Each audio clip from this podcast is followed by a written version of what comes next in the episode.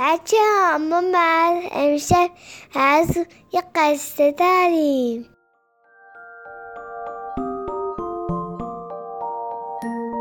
سلام بچه ها شبتون بخیر.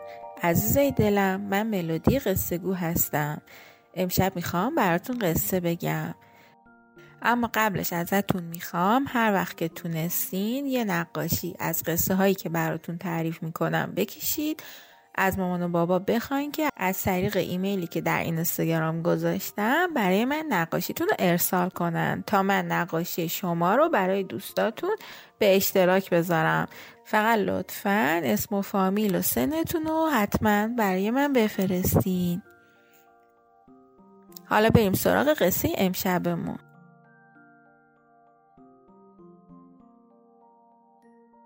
بود یکی نبود. غیر از خدای مهربون.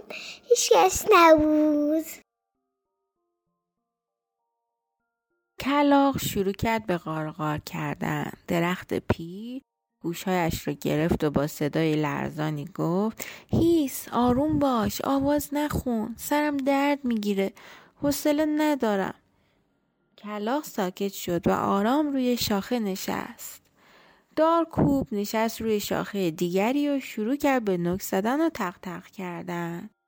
درخت پیر شروع کرد به ناله کردن و گفت نه نه نزن خواهش می‌کنم نک نزن. من طاقت ندارم اعصاب ندارم زود خسته میشم. بچه ها دارکوبم ناراحت شد و رفت. پرستو دوستانش رو دعوت کرده بود به لانش که روی یکی از شاخهای درخت پیر بود. درخت پیر تا دوستان پرستو رو دید گفت خواهش می‌کنم سر صدا نکنین من می‌خوام بخوابم. مریضم. حوصله ندارم. پرستو هم از درخت پیر ناراحت شد. قر زدن و زود خسته شدن درخت پیر کم کم همه پرنده ها رو ناراحت کرد. پرنده ها یکی یکی با درخت پیر قهر کردن و رفتن. و فقط کلاق پیش اون ماند. کلاق از بقیه پرنده ها با وفاتر بود و درخت پیر رو خیلی دوست داشت. او یادش می اومد که از زمانی که یک جوجه کلاق بود روی شاخه های همین درخت زندگی کرده بود. یادش می اومد که چقدر همین درخت که الان پیر و کم شده با او مهربان بود و به او محبت می کرد. به خاطر همین هیچ وقت حاضر نبود که از پیش او برود. کلاق پیش او ماند اما بدون سر صدا و آرام. کراق آرام و با حوصله با درخت پیر زندگی می‌کرد. یک روز درخت پیر که خیلی دلتنگ شده بود به کلاق گفت دلم برای پرستو و دارکوب تنگ شده. ای کاش اونها هم مثل تو کمی مهربان بودند و با من قهر نمی‌کردن. من دیگه پیر شدم. نمی‌تونم سر و صدای زیاد و تحمل کنم.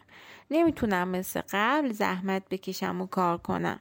بیشتر وقتا می‌خوام بخوابم. اما همه پرنده ها رو مثل تو دوست دارم و دلم می‌خواد هر روز اونا رو ببینم. اما اونا خیلی زود از دست من عصبانی میشن و با من قهر می‌کنن.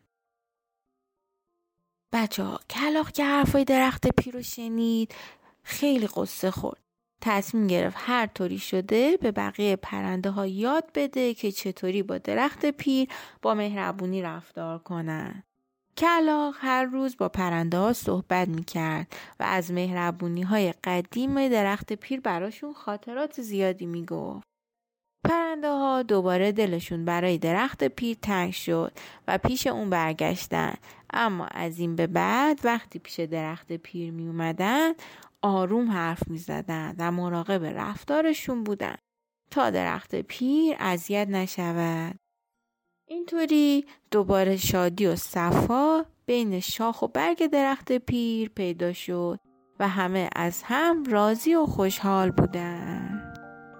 بچه ها این داستانی که براتون خوندم از سایت بیتوته بود.